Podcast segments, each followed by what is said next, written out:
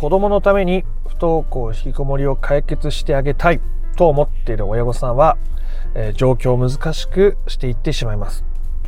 どうも不登校引きこもり専門カウンセラーの曽太郎です。今回の配信はね親御さんが子供のために不登校引きこもりを解決したいと。思えば思うほどどんどん状況は難しくなる。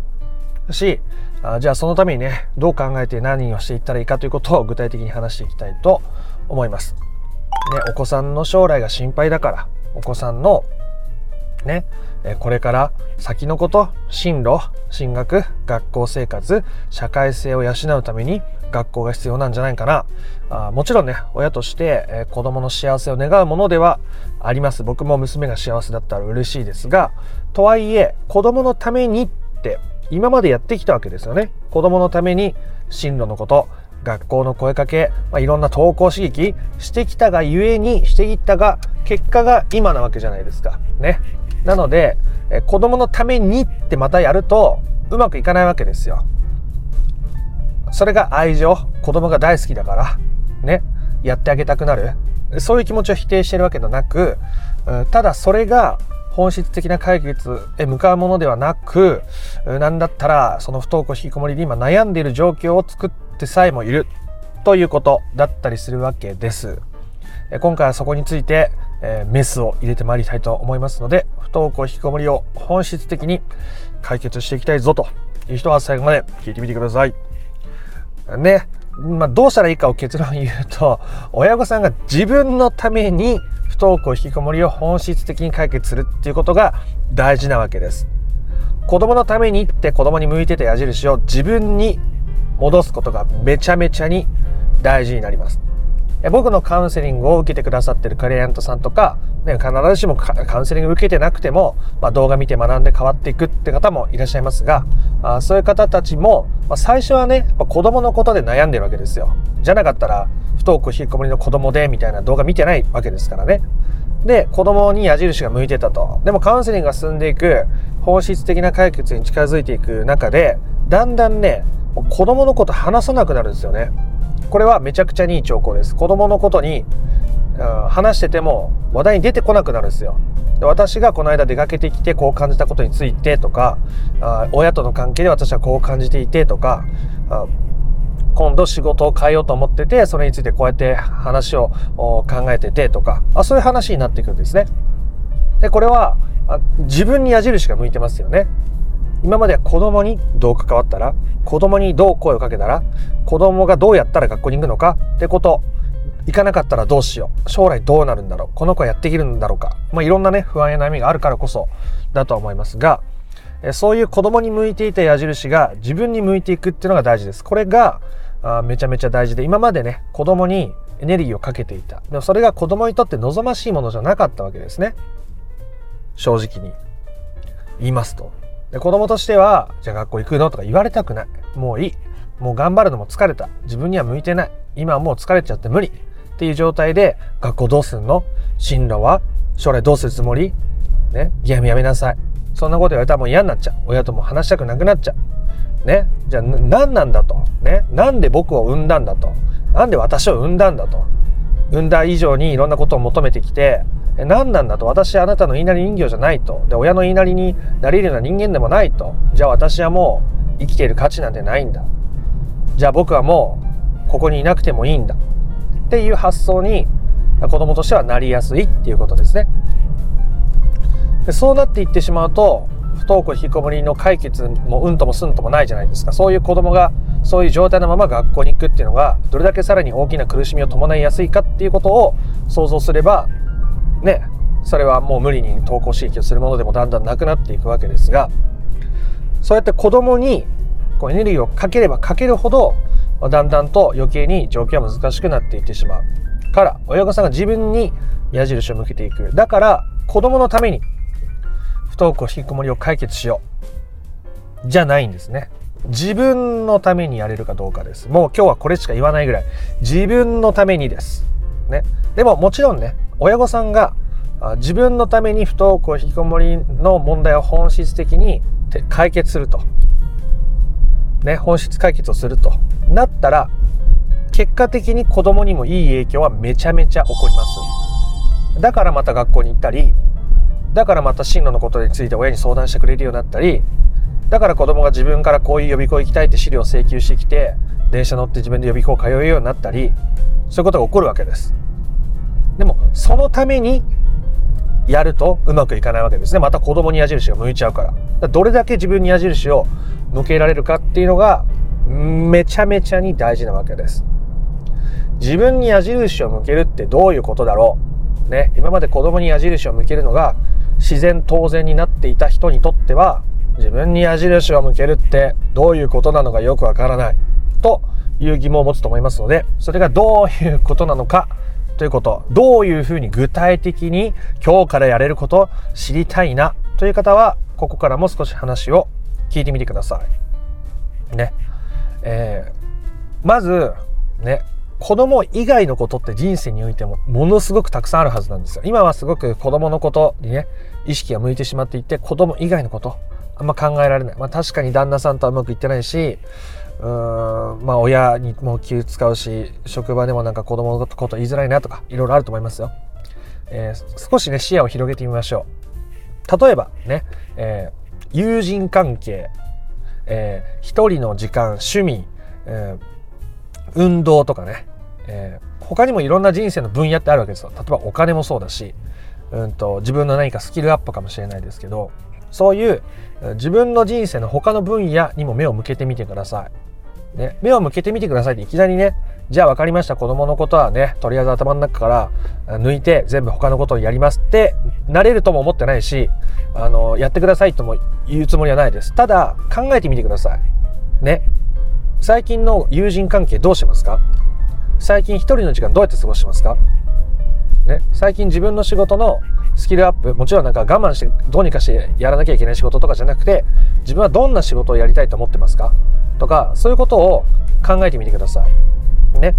で今、そうやって、こう、いくつか、5つか6つか、ね、こう書き出してみて、で、それぞれに対する自分の充実度を書いてみてください。まあ、子供って書いてもいいですよ。子供も含めてね。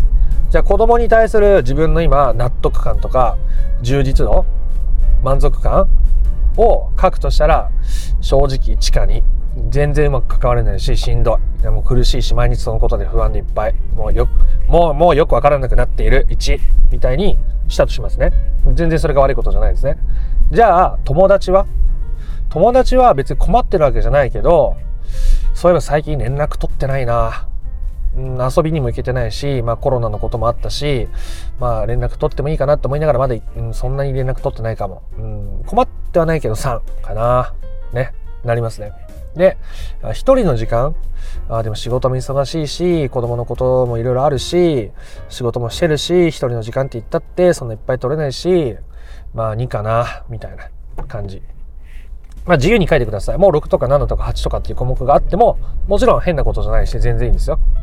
で、それを書き出したら、とりあえず、ね、子供のことじゃないところの項目の点数を上げようとしてみてください。ね、点数上げるとか言うと、ちょっと、うん、心が動きづらいかもしれないですけど、自分があ子供以外のことで人生を充実させたり、ワクワクさせたり、心地よく過ごせたり、気持ちよく過ごせるのって、どういうことしたらいいんだろうって考えてみてください。ね。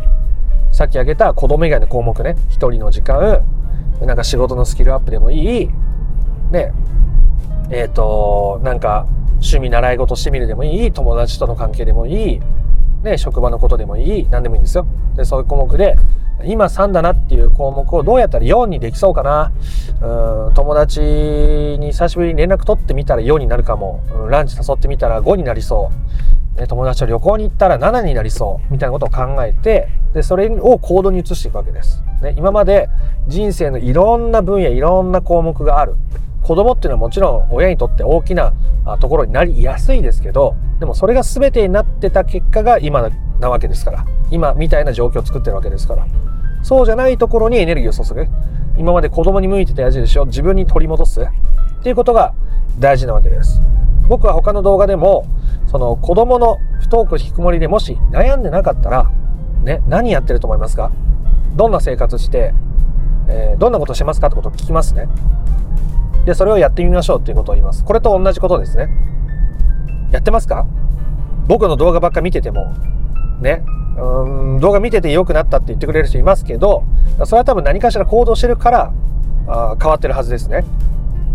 なので、動画見てるけど、なんかいまいち、うーん、変わった気がしないっていう人は多分行動してないです。僕の動画見て、自分の中に落として、行動して、自分のものにしていった人は変われます。ね。変われます。が、あもちろん見てるだけじゃ無理ですよね。例えば、まあ、僕の YouTube だけじゃなくて、この不登校引きこもりの分野じゃなくたって、いろんな YouTube のチャンネル動画だってあるじゃないですか。ね、例えばこういう健康法がいいとか、こういう勉強法がいいとか、ね、最近の経済こんな風に動いてるみたいな、いろんな美容だってあるでしょ。いろんな YouTube の動画がある。でも見てるだけで、ね、分かった気になってるだけでも変わんないじゃないですか。じゃあな、投資の勉強したらなんか投資してみる。美容の勉強してみたら、じゃあ寝る前のスキンケアこう変えてみるとか。ね。なんかそういうこと、健康法だったら、まあ睡眠時間大事だな、睡眠時間のね、1日7時間ぐらい人間って睡眠時間必要なことが言われとるんだなと。ね。分かった。でも睡眠時間5時間だったら体調悪いままですよ。だから7時間寝てみて体調もう一回確認しないと変わんないじゃないですか。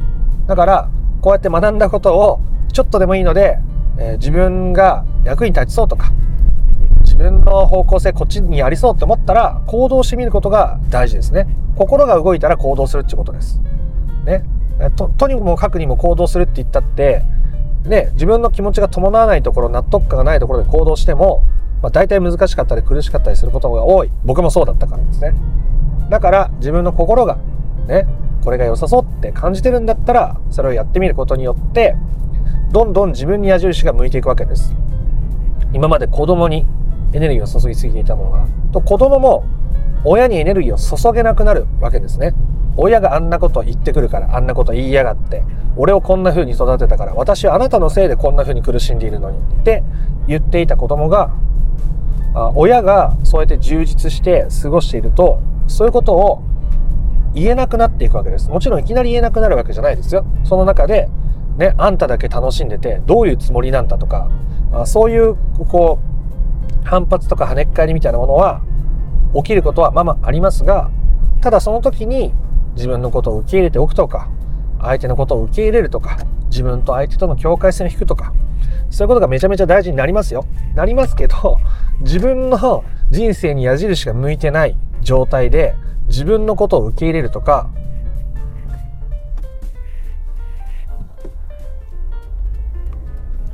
自分と相手の境界線を引くとかってめちゃくちゃ難しいんですよ。かできないですよ、普通。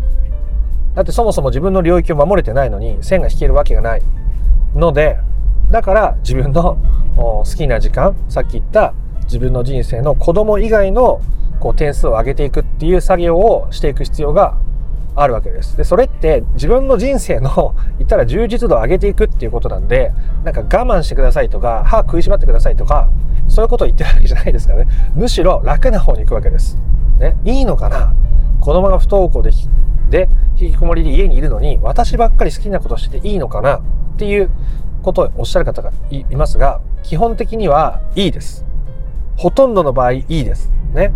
子供がすごく親に対して訴えることがあるのに子供の訴えを完全に無視して自分だけ楽しみに出かけるとかだったらさあもちろん違いますよ。ね。そもそもそんな人だったら子供のことで悩んでないと思いますけど。なので、えー、ほとんどの場合でそれはいいですがあそうやって自分自身に矢印を向けていくことが大事です。ということでぜひ一度ね紙に書いてみてください子供のとの充実度他に一人の時間、えー、趣味、えー、と友達うん、何かお金でもいいし。で、書いてみて、それぞれの充実度、10段階評価でいいですよ。こう書いてみて、で、子供以外のところでまず点数上げてみよう。ね。それを自分のためにやること。で、子供も自分のために生きれるようになるわけです。結果的にね、私が私のために生きることが、私にできる子供のための最大のことであると。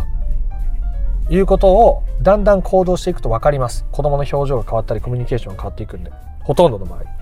ということでね、えー、あなたが不登校引きこもりの本質的な解決を目指しているのであれば、参考にして、ちょっとでもいいので、気持ちが動いたら行動してみてください。ということで今回の話が良かったなとか面白かったなと思った方は、いいねやコメントをしてみてください。